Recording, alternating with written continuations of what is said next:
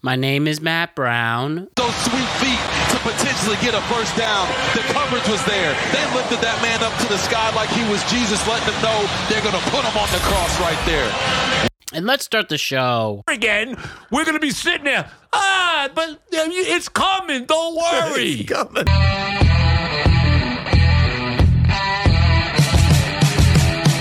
What's going on, everybody? The world is a better place because you are here to join us. My name is Matt Brown, and I am the host of the Productive Conversations podcast.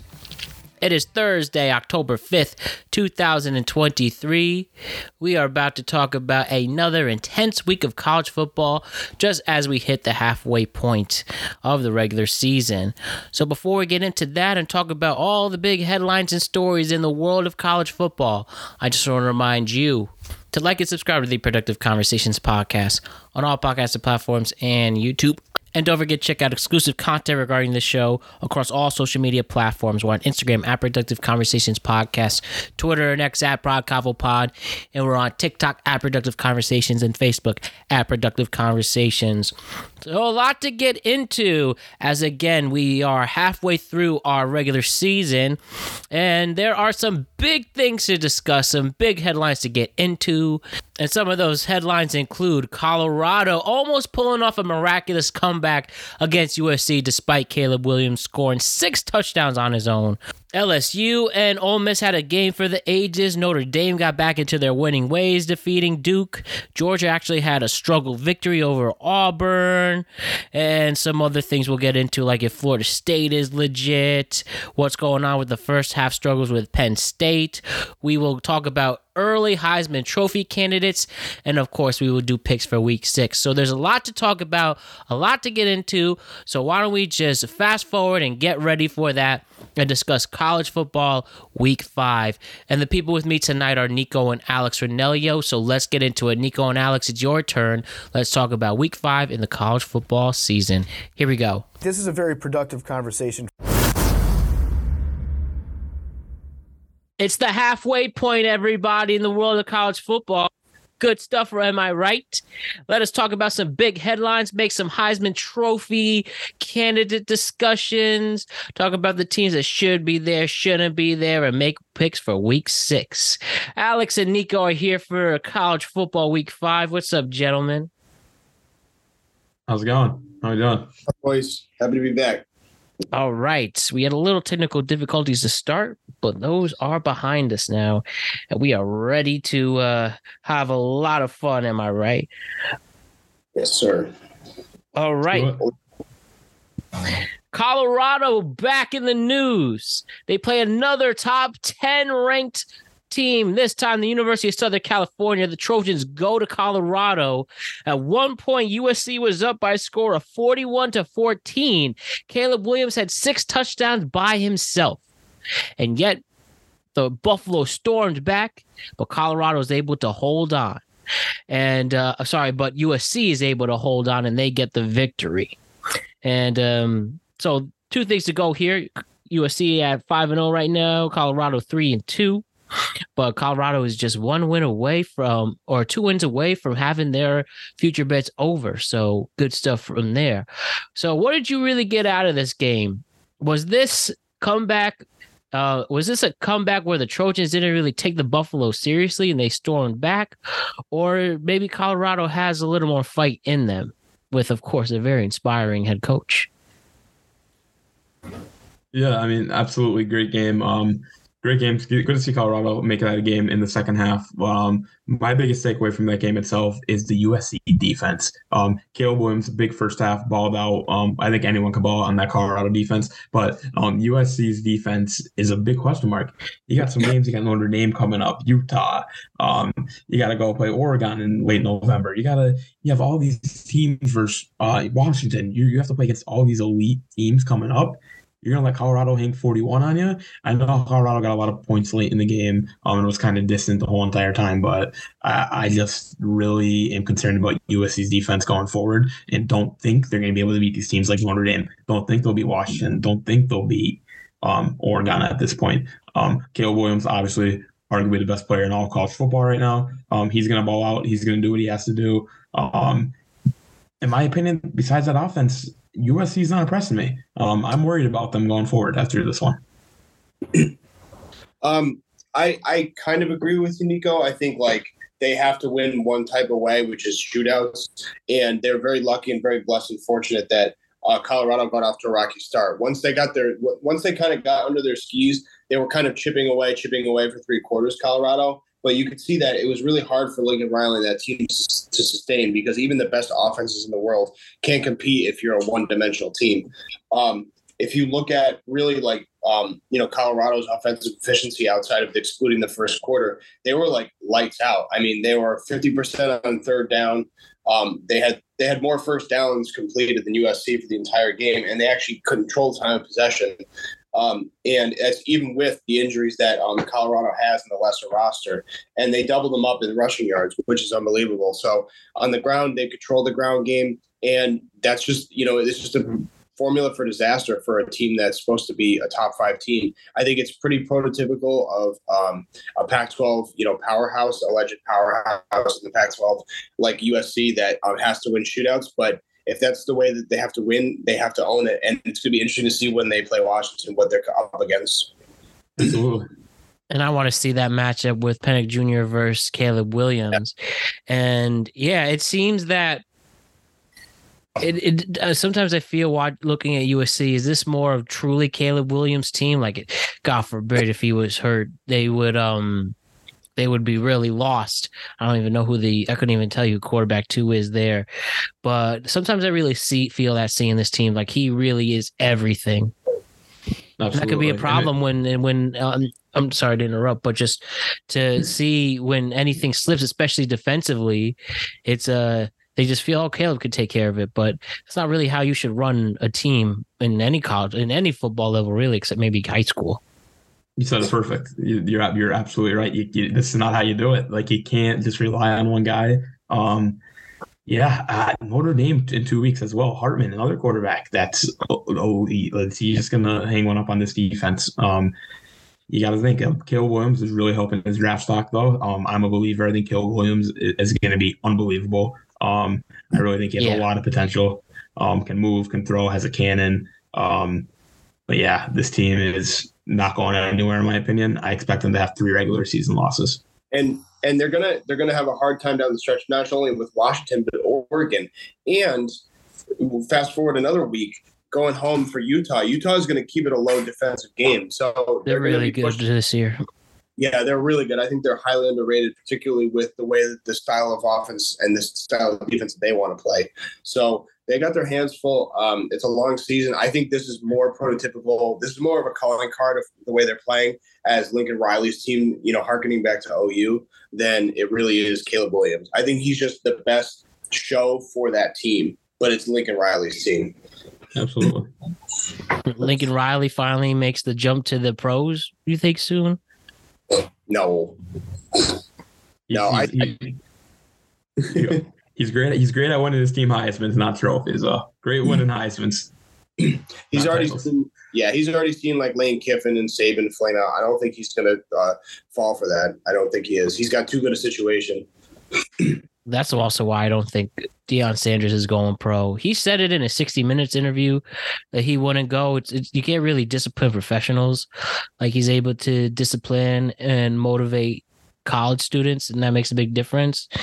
And so people know their place and know they won't get embarrassingly cut out and stuff. So future's bright for somebody in USC, but as a team as a whole, we will uh, ultimately see. And speaking of you mentioned Sam Hartman. Notre Dame gets the victory over Duke this week on the prime time game on Saturday night. Another back and forth shootout that Sam Hartman was able to win, um, but good effort from Duke and the Blue Devils. How do we f- now? It seems that Notre Dame really has to win out the rest of the season if they want to get a college football bid. And I picked um and Sam, I think Sam Hartman's game, especially showing his composure, game management, and I know he's an older person. He's 25 years old, playing in uh, college football still, but I think that wisdom is a good thing for the Fighting Irish, and especially in that game for Duke, where a few less mistakes, and um, it could have gone the other way and killed their season. But um, Notre Dame stays alive in a very important game, telling that they really that I think that especially losing Ohio State last week, they're closing the gap with the powerhouses, and they too are getting on a bigger level that we've seen in honestly a couple of decades. But um, how do we feel about Notre Dame's win over Duke, and if it's telling anything for this team in particular? Um, I think I was really impressed. I was happy the Irish were able to pull that one out late, um, with 38 seconds left, I believe it was on the clock for Duke. Um, I will say this Notre Dame team has been tested, and they're going to keep continuing to get tested. Um, these little games versus like not little games, but versus like Duke, the NC States of the world, um, the Louisvilles of the world. These are still all top 25 teams. Yeah, they're not the Bama's, Georgias that we're used to, but these teams aren't bad teams at all. Um, mm-hmm. Even for the, the Notre Dame has six games left this year, I think five out of six games will be single digit spreads. Every single game they're in is a battle. Um, they're going to be tested, and I personally think the Irish run the table. I think they beat USC. I think they're going to go on. They're going to beat um, Pittsburgh. I believe they play later on. They play Wake Forest, and they have yeah. another battle testing game this week. Louisville. Louisville's top twenty-five. Um, it, yeah. it's, it's it's nonstop. Um, pressure for the Irish. Um, loss against Ohio State. They're four seconds away from um, winning that game and being arguably the best team in the country right now. But um, Notre Dame, I think, runs the table down the road. I think they are going to get into the playoff. Um, but yeah, man, it doesn't stop for the Irish. They're just tested every single week. Yeah, and I think you made a uh, you you made a great point, Nico. I think like sneakily the ACC is like stacked and loaded out of out, outside of their top three. I mean, you know it as a Syracuse fan, but it's like the Dukes, the North Carolinas, um, you know, the Wake Forest, the, Louis, like they, they have they have teams. So it's not like they have formidable opponents that kind of like fill out the bottom of the top 25, but they they have they have tough opponents. So I thought this was a, like a definitely a quality win. And I think you know as the season progresses, even if they do run the table, which they certainly can, um, I think that Ohio State loss matures a lot better than people will give it credit for. I think um, I, I, was down on Ohio State at the beginning of the season just because I didn't see them stacking up with the rest. But what I've seen from USC thus far, um, I'm and LSU particularly, um, I definitely you know want to rescind and kind of walk that back a little bit at this juncture of the season. Um, but Notre Dame, I mean, you know, they, they played a tough game. They they didn't blow me off the page, they didn't blow me off the screen, but they just they just know how to win games and they keep doing it. Hartman's, you know, kind of the poster child for that. He's he's been through a lot of snaps. Um, he's seen he's seen the field, so to speak, with the rest of with the rest of these teams across the league. Um, he he's he's a he's a he's a savant, and uh, they they could easily run the table, and I think they will. Good. I only hope so. I really want to see this team make some strides. Go fighting Irish. I would, I would love to see uh, Notre Dame and a Penn State sneak into the playoffs. Oh man, love that a lot of fun for sure. A lot uh, of fun there. That USC Notre Dame is going to be super high rated TV. Absolutely. Oh yeah, classic another classic rivalry game. Yep. And stuff like that Maybe. should be good. Now, speaking of Penn State, we haven't talked too much about them this season. Playing against Northwestern, one of the uh, couple schools have been embarrassed in the national spotlight, if you will with um, their hazing issues in the off season. It seems nobody's going to their games, and um, they were a pro- they were ranked they were ranked school within the decade. They had a pretty good program, and um, they're falling. They're falling. They're they're just collapsing. And at one point in this game, Pence, the Nittany Lions had some struggles on the road. They were tied at 10 10 coming into the first half, but they will make a push again and uh, get a pretty convincing victory. But um, do you think at any point something that like that can happen again? Is this a sign of something that uh especially you know you're able to take advantage of a weaker opponent like that, but maybe gets more as the season gets more difficult, it won't be so easy if you don't come out of the gates blazing. Absolutely. Yeah, you need. Oh, you want you want to go, Alex? Oh well, I I have a, a admission to make, so I want to kind of clear the clear the room. So I'll give you you go first. Okay. so, okay. So uh, yeah, my take is um this this is the first time I think Penn State's really truly been tested this year. Um, West Virginia game. Um, obviously, like West Virginia is a better team than Northwestern, but um, in I'm talking about like in sense of the game. Half, being tied at halftime, they came out in the second half and balled out, and that's what you got to do in those games. You got to make halftime adjustments. Um, like I said a couple weeks ago on the podcast, because I can't wait for teams like USC to do it. But going in uh, Northwestern at noon is tough. It's a weird, it's a weird game that you don't really want to play in. And um, I think Penn State really battled in the second half and showed why they are a top five team in the country. Um, I think they're at like six right now, I believe. But um, I'm excited Yes. for that game versus Ohio State in a couple weeks um, and see what they can really do. But I was very impressed the way that Penn State handled being somewhat in a close game uh, down the stretch at half.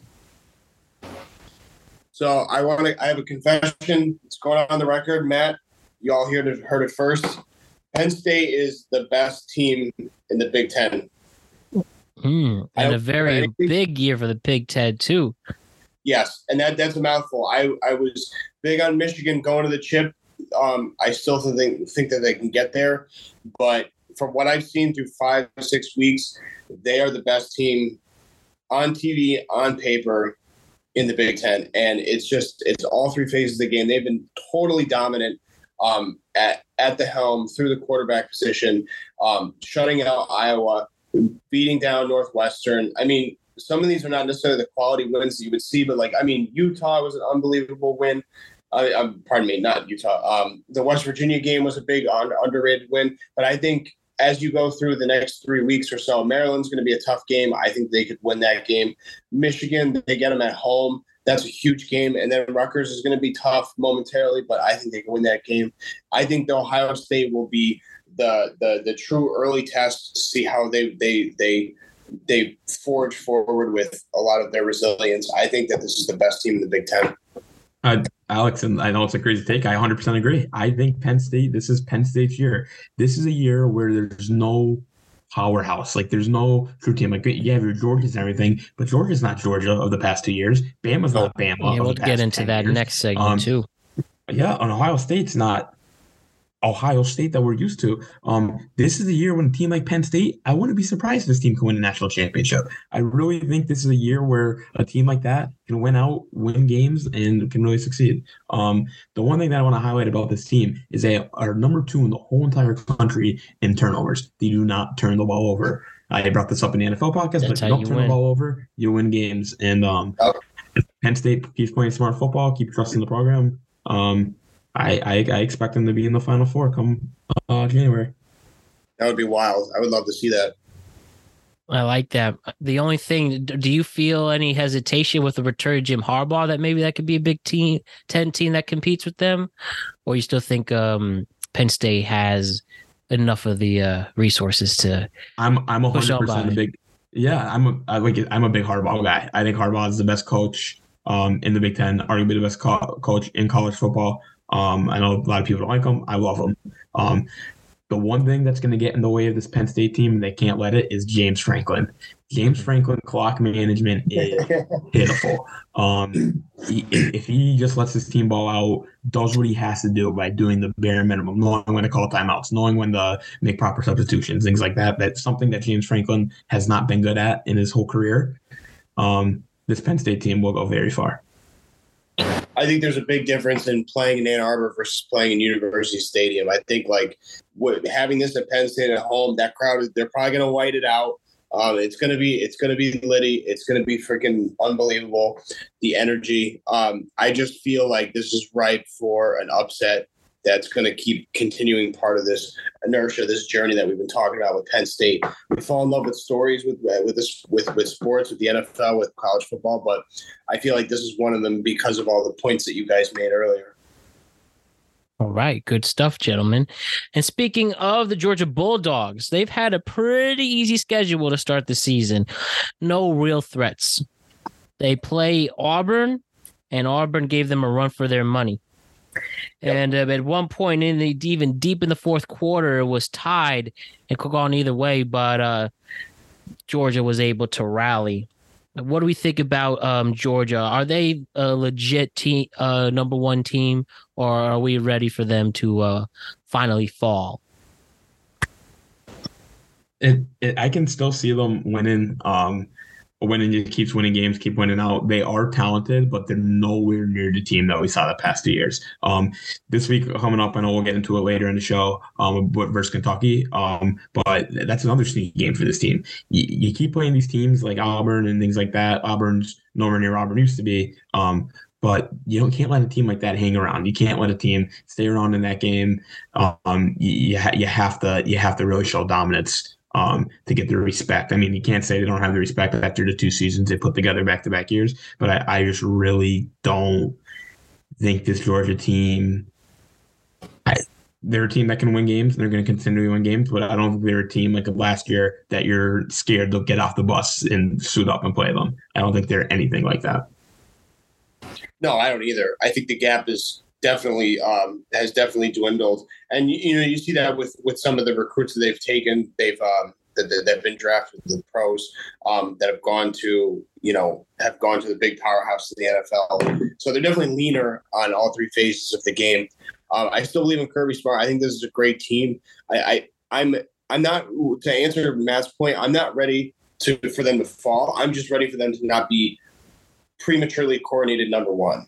I think that they are more deserving of a two or a three and say, okay, you know, committee, go and make them prove it.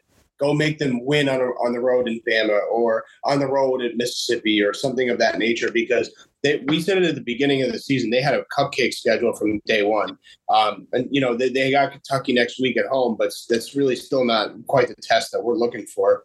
And, right. um, you know, you got Tennessee on the road towards the end of the season. Um, who knows what they'll be playing for. And so I just, for me, I don't know how many quality wins that you could really use to kind of advocate for a number one seed, but I think they could be pushed around. And you saw with Auburn, even though it's a, um, you know, it's a, it's, it's a, uh, it's it's, it's a rivalry within the SEC.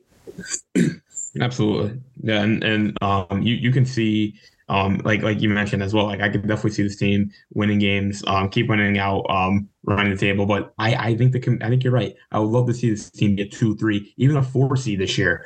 Um, definitely just see what they can do. Um, I, I they're not tested, so it's tough to say right now. Like Auburn was an okay test for them. But again, SEC rivalry games, there's, there's that rivalry factor, like you mentioned, that it could have been. Um, but I'm, I'm very curious to see what this team will be like when they're officially tested and see how can they can react. And Auburn ran all over them too, which is unbelievable. And that's crazy.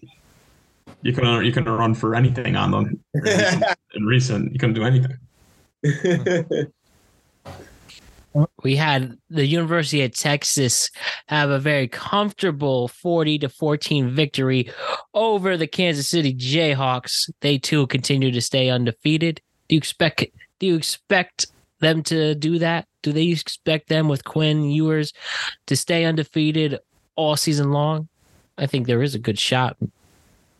I, I think there is as well. Um, I think this Texas team is very, very good. Um, obviously this week's their matchup of the year. Uh, we'll get into that in a little bit, but very impressive win. Another week for Texas. Very, uh, very much impressed me.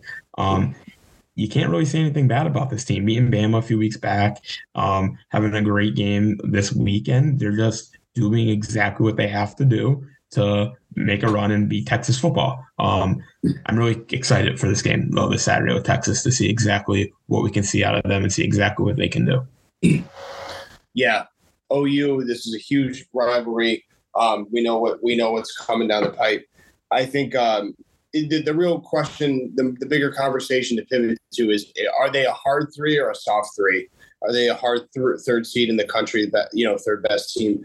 I I would say that they're a soft team. I think that they could fluctuate anywhere between a three and a six, which is kind of why I wanted to bring this topic ahead to discussion because I feel like the quality of their wins are there.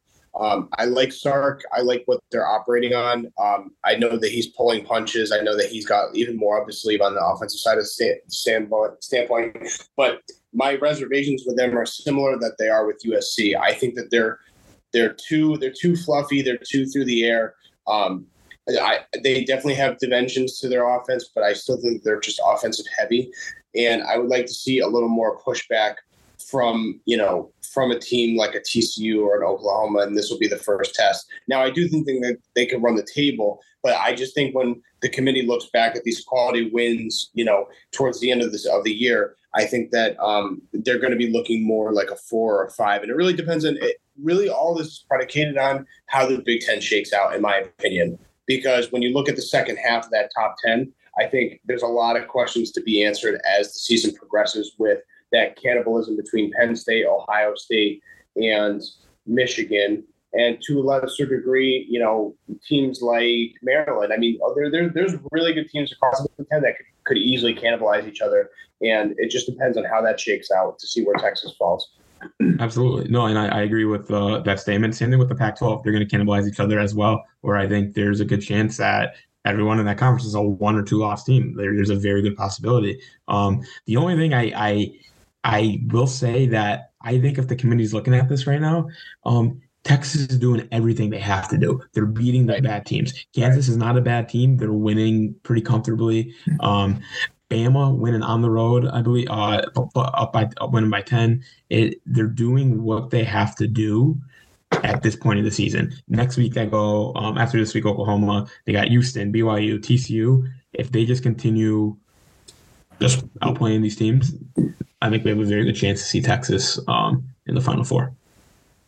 I think my, my only reservation with them is are they more icing than they are cake, and I, I think that they are. But like you said, Nico, like they're they're dominating the games they need to dominate, and they're winning in that fashion. I mean, if you saw the numbers on paper, you would think this was the Miami Denver game from there. like it yeah. literally, literally, it was at 700 yards. Literally the same stat line, which is so crazy. We're not talking about it in the same conversation, but it's so wild. Yeah. yeah. I think this team is is that legit. I just um, I just have to see how the Big Ten shakes out, and same with the Pac-12. No, it's a it's a it's a fair point because uh, how can you put like you get a team Notre Dame. I'll use as a perfect example. Notre Dame wins out, then you get a team like Ohio State that loses one game to a Penn State what do you do with those two teams? It's tough. It, that's why I can't wait for 12 teams next year. But uh, four teams right now, it, it's tough. and the only thing Texas can do is just keep balling out and just keep winning games. Because Texas, unfortunately, with this schedule, I know you have that win against Bama. Um, but the, how down the Big 12 is right now, I, I, I don't think you get in with a one loss. I don't. I, I don't think you can get in with one loss, even though you beat Bama. I don't think you can. you got to run it. You got to run it. That's it. So a really vi- a really this was my favorite game of the week. It was LSU at Ole Miss, and Ole Miss defeated the Tigers by a score of 55 49. What a rally. What a great fourth quarter. LSU's playoffs hopes are done and they have some thinking to do. And Ole Miss gets this amazing victory for their school. How about this game, guys? I think the president of athletics for LSU wants his money back from Brian Kelly. man, this is this is the biggest whiff on record that I could that I can recall for for me at least. Um, I, I know that they lost a tight game, they lost a tough game, but you, you can't have two losses early in this juncture of the season, particularly when going up against Ole Miss. I mean, I'm, I'm sorry, like this is why they paid Brian Kelly the money they did to win these games. Um, I gave them a pass the beginning of the year because I think FSU is better than we thought they would be. Um, but I mean, on paper, like Ole Miss stacked up 120 penalty yards. They had. They, they, they had every every reason to lose this game and yet LSU um, still found a way to lose this game. They had they they, they pretty much won on all th- on all three phases of the game and still blew it. It's it's unbelievable to me that um, you can have this kind of incompetence in the fourth quarter and still be able to show your face like Brian Kelly. You can't give up three touchdowns in the fourth quarter. It just can't happen. It can't happen with that lead. Everything you built through three quarters, it, it's completely unacceptable. and when I look at Jayden Daniels, I mean, he played a phenomenal game. He only missed nine throws. Um, he was perfect through the air, no turnovers. But um, it's just it's just a matter of executing on defense and looking at how to close out games in tight tight windows and possessing the ball and finding ways to win. I just don't think that Brian Kelly has it like that, I don't think he'll have a better season in LSU than he did his last year or second to last year in Notre Dame. That's a great take. Yeah, absolutely. I, I will say, um, I about the game itself, unbelievable game, super fun. Great game, Um, great game. fun fun to see back and forth. Um, little chippiness too as well. Love to see stuff like that. Um, just an overall fun game to watch. But I I completely agree. Um, Brian Kelly has to close out this game. Five minutes left in the game, five minutes and 30 seconds or whatever it was, six minutes maybe. Um, you have a nine point lead, a two score lead, and you lose the football game.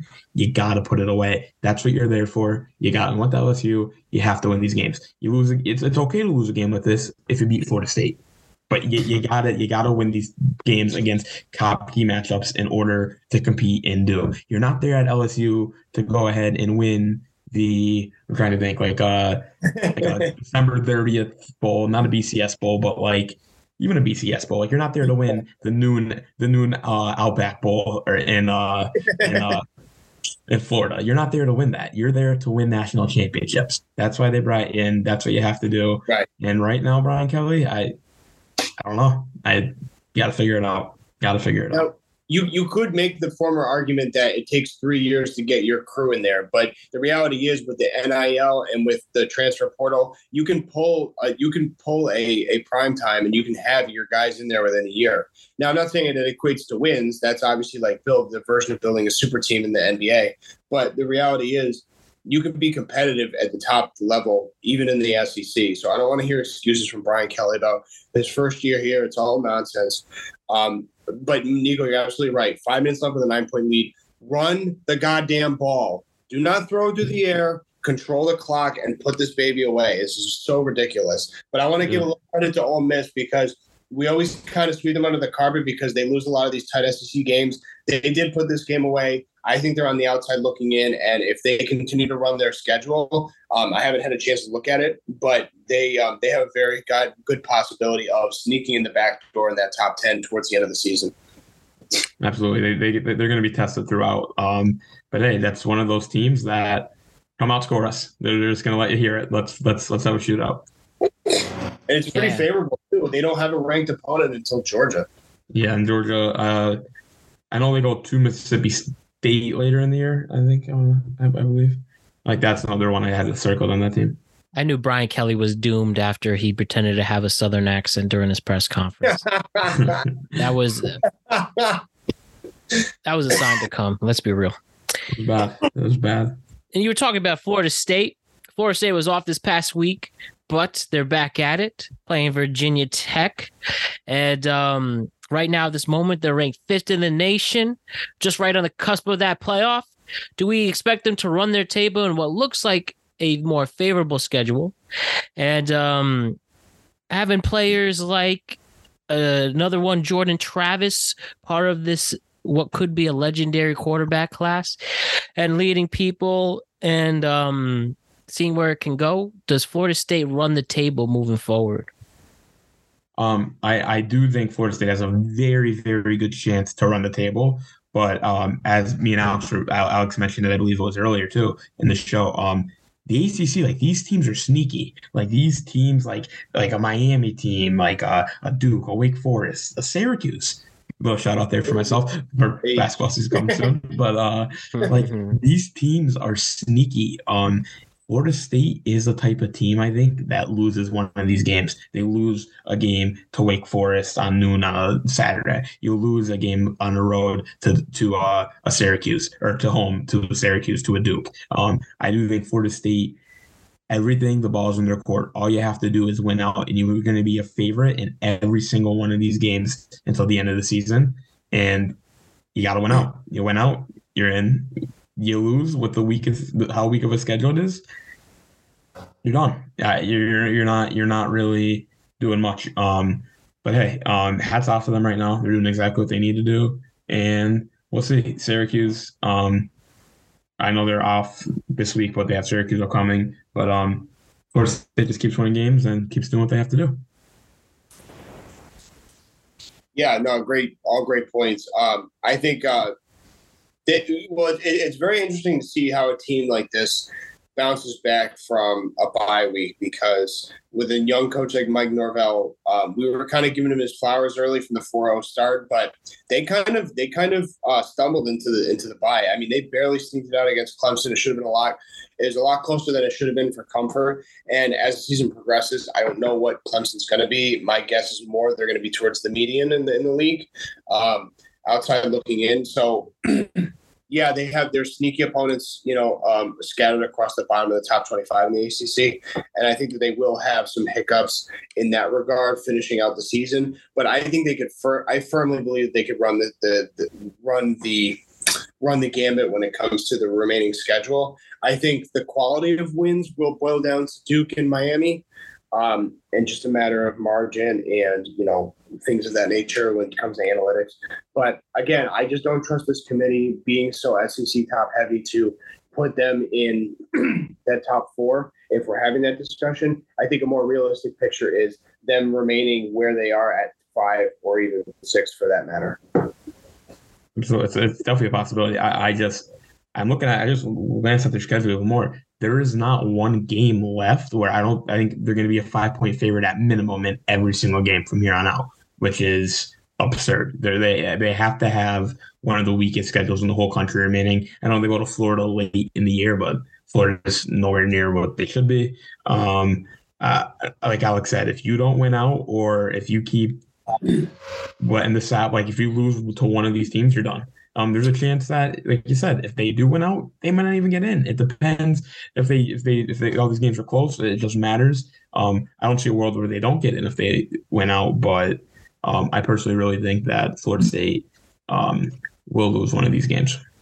Well, I, I think I think it's more likely. I would take the over that they um, do run the table, but their margin of error is so slim because they're very, very close to being two and two instead of four and zero. Oh. They could have lost. Clemson overtime, and the Boston College gave them everything they wanted um, at home.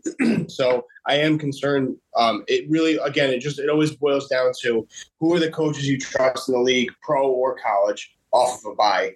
And I'm hoping that Mike Norvell charts um, a territory forward, and he'll start being in the discussion with some of those bigger coaches in the league. I want to talk about the Heisman Trophy candidates. Who do we think at this moment has the best chance to have the most prestigious award in all of college sports? I'll say one thing it is no doubt going to be a quarterback. Like, you could bet on that for sure. Um, which quarterback is that? Is it the uh, favorite across the nation? Is it Caleb Williams again? He would be the first back to back Heisman Trophy winner since the 70s? Or maybe it's somebody new. Maybe it is a Michael Penix Jr., who actually I'm going to pick right now, um, has the lead in this with very dominant victories, both being dominant, both um, running the ball, scrambling, and finding the open receivers.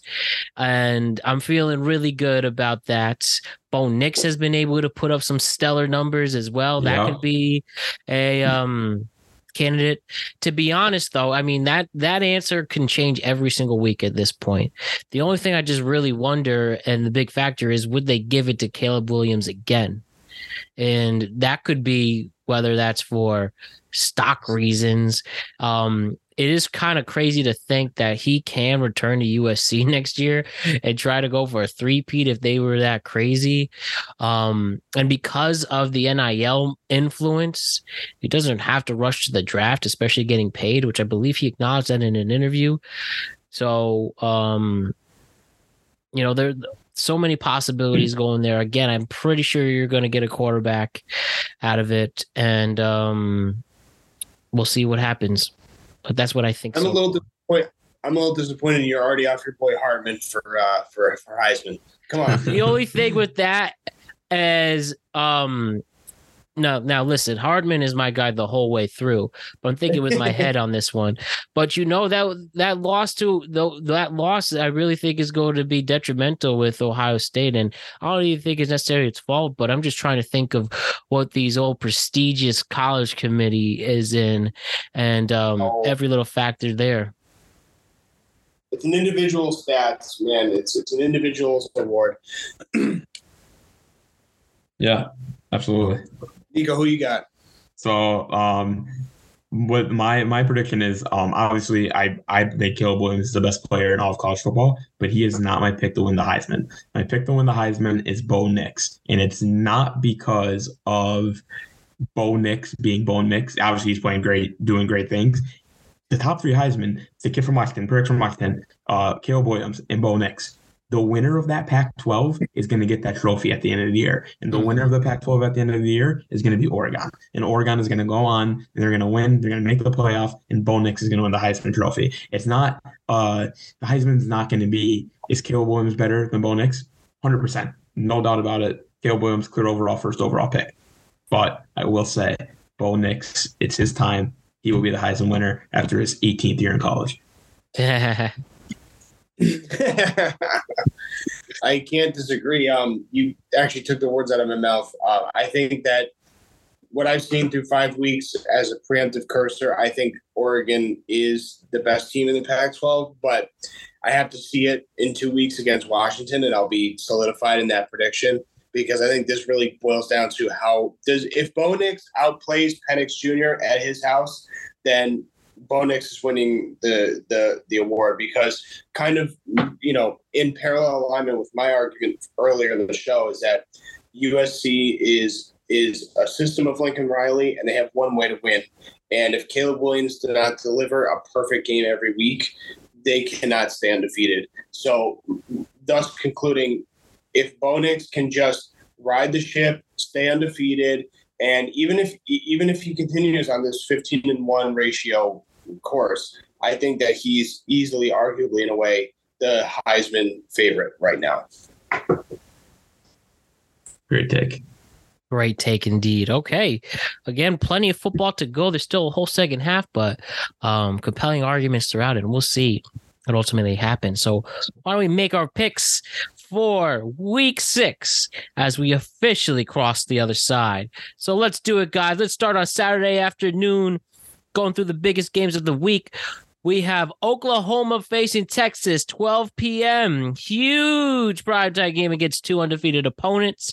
Texas is minus six and a half. What do we see? Yeah, uh, this this game is I personally won't be betting on the game, um, even though I, I just it's too hard. Um, I do think Texas gets the W. Um, six and a half is a great line because I can see Texas winning by a touchdown. I can see Texas winning by a field goal. I don't see Oklahoma winning this game outright, um, but I really do like the Longhorns in this game. Every year, 12 o'clock, they play the game. Cotton Bowl site, can't beat it. It's just such a historic matchup. And I just love it when it means so much. It's so great to see old school rivalries, old school games like this just mean so much. It's great. It's great for the grand, it's great for college football.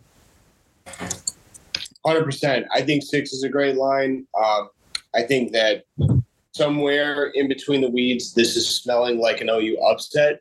Like I'm already shouting to Norman from here, but um, um, I, I just think I think Texas is due for a tough game. I, I, I really think they're going to have their hands full with OU. Now, this kind of goes in the face of that Cincinnati game we predicted two weeks back, but I do stay, stand by my pick here in this week, and I think that um, they are not going to cover, but they're going to win a tight game and a field goal.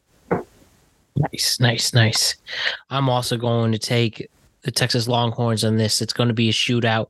So if I had to take the points, probably take plus six and a half for Oklahoma. But I do think Texas secures a victory. That will be huge for their season moving forward. The Red River. First, that's right. Classic is a classic rivalry. So we have here a big spread, but I want to know your honest opinions against these two other two undefeated teams, where the Maryland Terrapins are going against the Ohio State Buckeyes.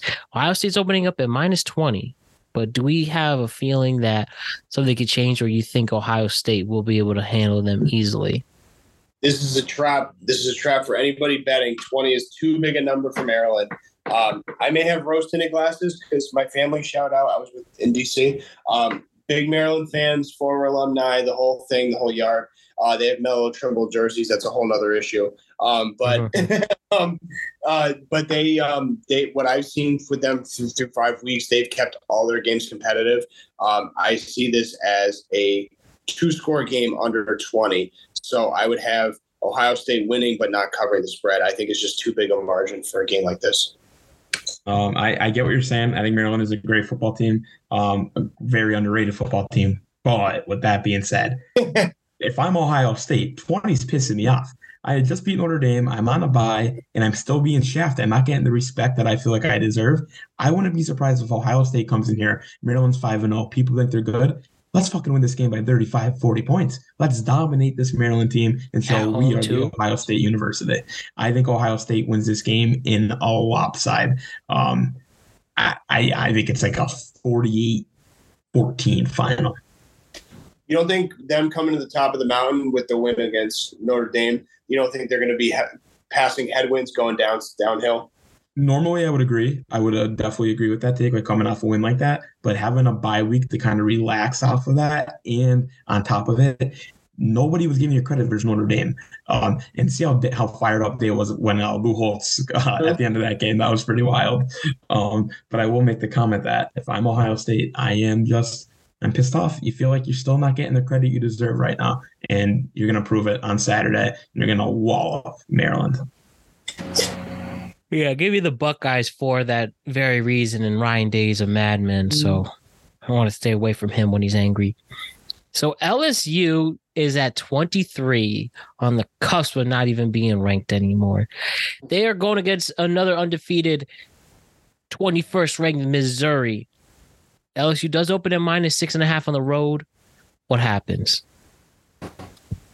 I like I like Missouri um, getting five and a half here. Um, some books are showing it at six. Um, I do like Missouri with the points in this game at home. Um, the the only thing I don't love love about it is Brian Kelly coming off a loss. He has to really win this game. It's arguably a must win for them. Obviously, Mhm. they're not their chances for the playoff are long gone. But um, it- Brian Kelly has to win this game. But how motivated is your team when you're only playing for a team that's expected to possibly be a playoff is already out, and here we are in early October. Um, and Yeah. it's going to be tough for him to motivate his team. Where Missouri right now, Missouri's balling out. They're ranked in the top 25. Give me Missouri outright in this game. Wow, interesting take. um, I'm going to take the opposite approach. I actually see LSU in a statement game here. It just smells like a statement game because of all the circumstantial evidence that we've seen for five weeks up to this game. I think you can start seeing some of Brian Kelly's face slipping through his fingers. I think he needs to regain confidence in this team, you know, amidst um, controversy and chaos through the, the middle portion of the season. Every team kind of faces it to a certain extent. I think if he's going to retain his guys through the NIL and really build a culture there, I think it's games like this that he needs to really rise and shine. And for all those reasons, like you said, Nico, I think I'm taking the opposite approach. I think that he is going to have a statement game here in Missouri, and um, you know, I think they win in a in a, in a, in a, in a blowout, more than two touchdowns. Give me Missouri with the upset to completely have that season collapse. It doesn't seem the team's that disciplined, and um, I really think there are some concerns going on right there, and I think it's going to continue. And I would just love to see Missouri, who've had quite quite have had who always seem to be playing meaningful, big highlighted games, whether it's basketball or football. They seem to always show up when they're playing a big team that is making the national spotlight. So give me that and uh, have the panic. I'm interested in Washington State versus UCLA, 13th ranked Washington State, where they are still undefeated. UCLA, um, three and one in the Pac 12 in their final season there. They're playing at home. Probably no one's going to be there as per usual. But um, I'm going to go with Washington State as this upset as well. And um, they've actually been sneaky good this year, and especially offensively. So I'm really I'm gonna go with the first time we're talking about the Washington State Tigers on this one. They're the Tigers, right? Just to make sure. I, Cougars, Cougars, excuse me. yeah. Yeah. So lot of milfs up, Washington State. a lot of milfs up there. I bet. uh, yeah, um, I I do think um, I I am a little opposite here. I think UCLA gets the job done at home. Um, I have UCLA winning this football game. Um, I think the odds makers got it right with three, three and a half here. Um, I will still probably be taking UCLA, but um, I, I just really, really think UCLA has a defense um, with a, a Chip Kelly offense. It's a, it's an interesting combination where um, yeah, this team has an early loss, but I think Washington State is a fluky team. Um, and like we said earlier in the show, Pac-12 is going to continue to can uh, eat itself alive. That's all they're going to do, and give me UCLA to win this game. Interesting, interesting. So are you sticking with the three then? Yeah, like my thing is like I, I'll probably take UCLA money line. Uh, I think it's like minus one sixty five. Um, on Saturday I'll probably have that like probably something small, but three is a great number. It's a, it's one of those games where it's like 24-21 UCLA final. Okay, all right, fair enough. Yeah, I don't know what to make of this this Washington State team. I mean, I've seen a lot of you know evidence with the North, you know, some of these you know shit shit opponents, but then the Oregon State game they they kept tight. Um, I, I, I don't know if it's true 13 or not, but I'm going to take UCLA similarly in the upset at home. I think that this is just an ill prepared matchup on the road.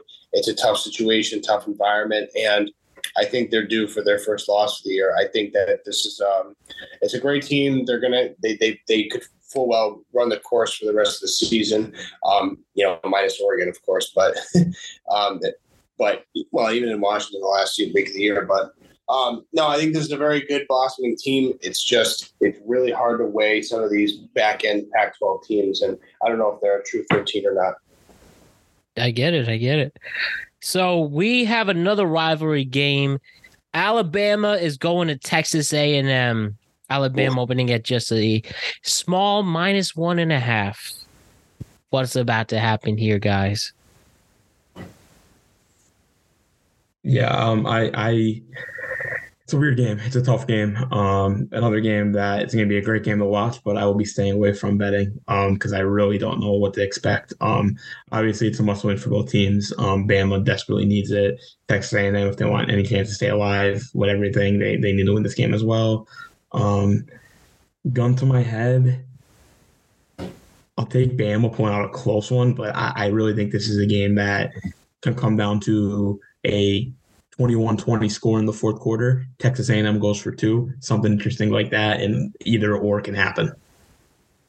Oh, definitely either or can happen. This game is up for me too. I think it's a, I think it's a field goal game either way. It's a low scoring affair um, because Alabama only has a few ways to win, and um, they're gonna they're gonna control the clock. They're gonna keep A and M in the mud, so to speak. I think this is a 21-18 type of game, uh, Bama. All right, good, good, good. So we have Syracuse going to Chapel Hill, four one Syracuse versus fourteenth ranked North Carolina with Drake Maye and the boys there. You want to see opening at minus eight. You feeling an upset for your team, Mister Nico?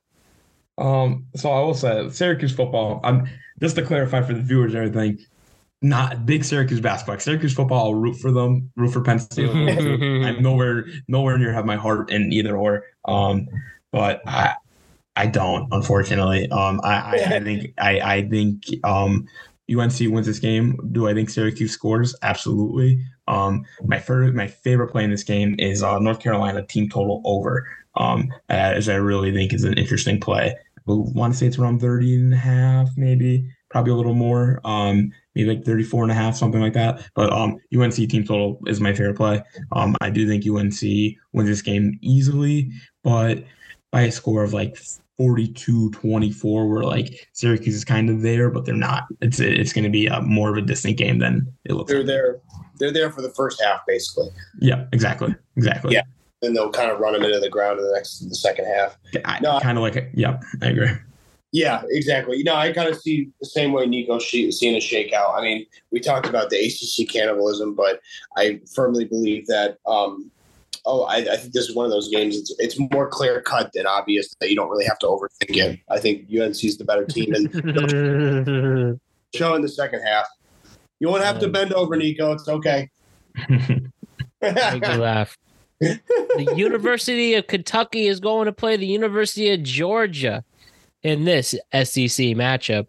Georgia opening at minus 15.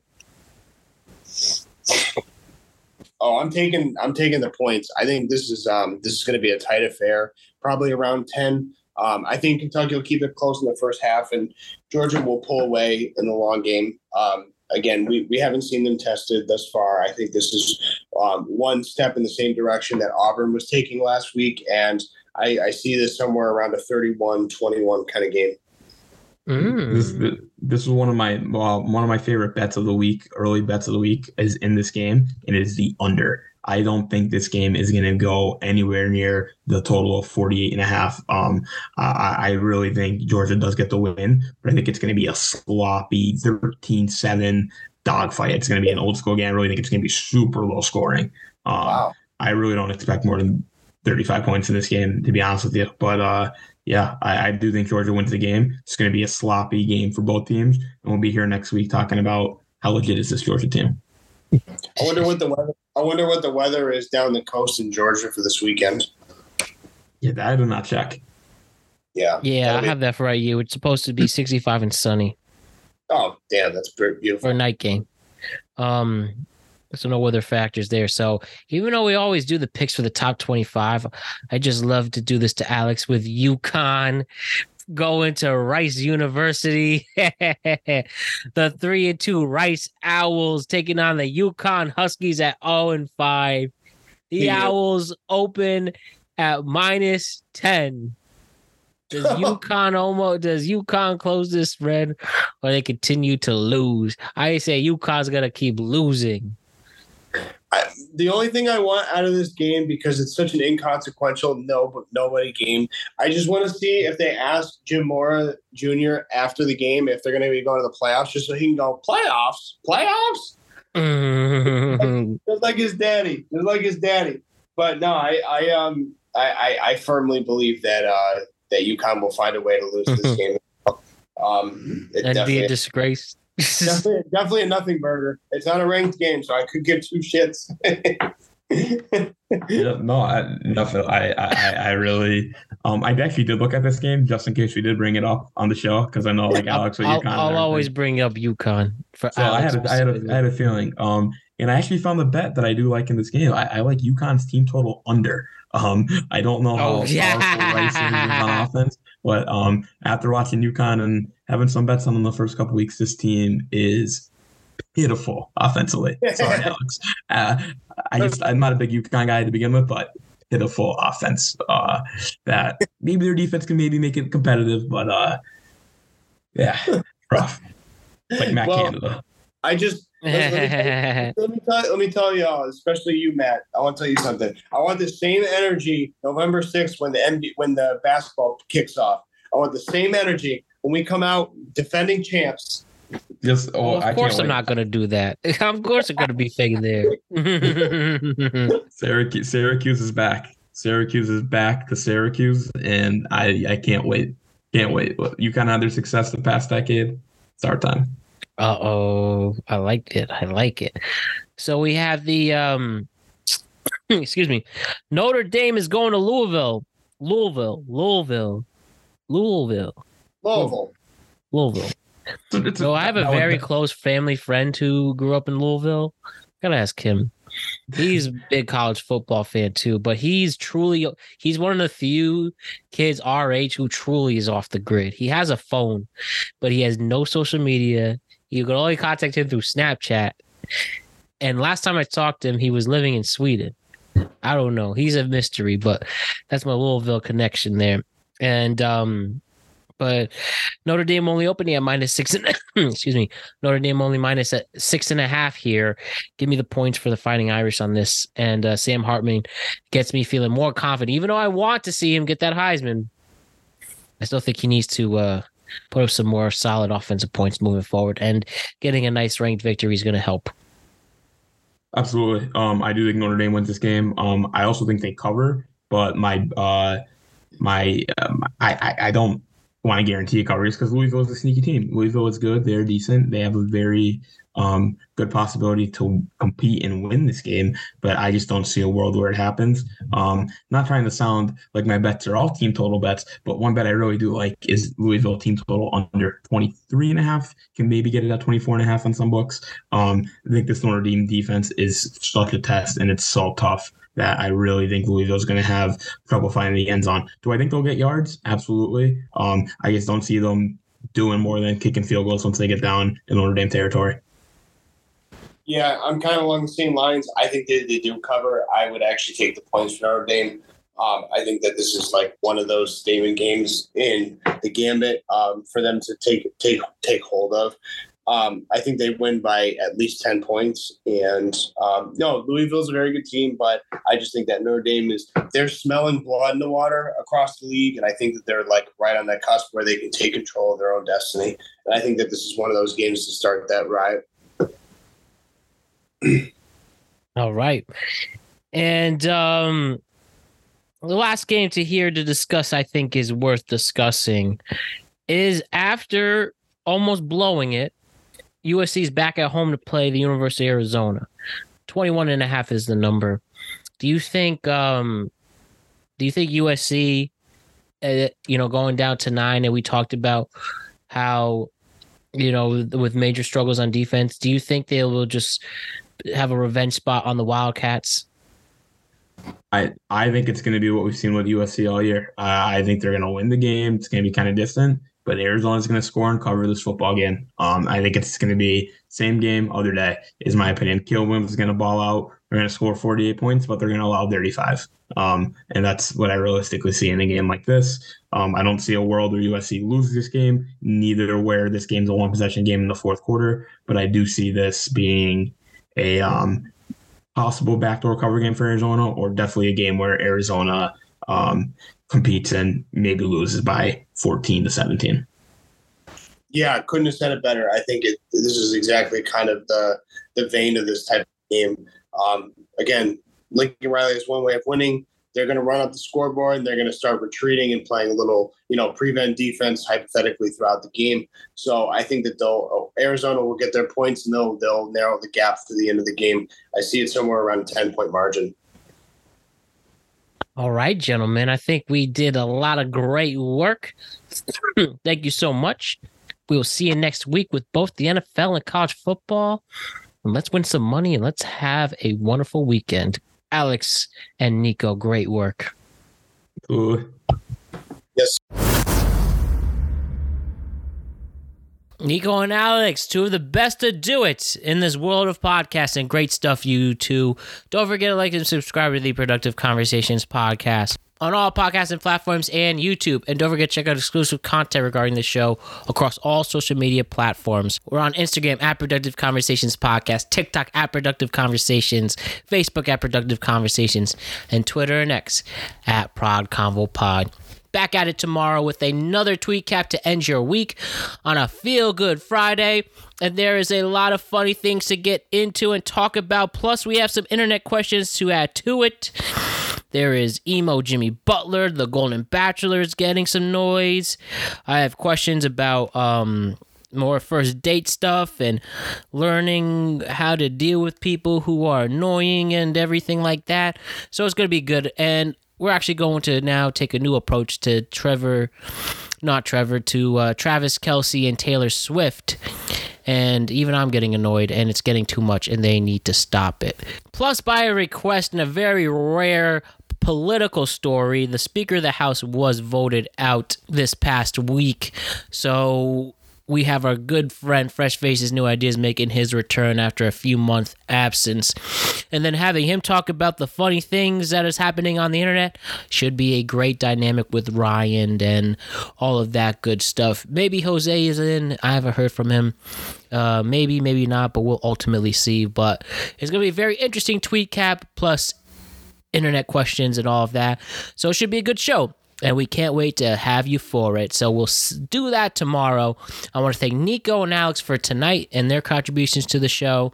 I want to thank Alex at Jesus for what he does behind the scenes. And I want to thank you, the greatest fans and listeners in the world, for supporting us no matter what and always being there. We appreciate and love every single one of you. So, with that, my name is Matt Brown. I am the host of the Produ- Productive Conversations podcast. Don't forget to check in on your friends and family, and I'll see you tomorrow with a new tweet cap. All right, see you then. Peace.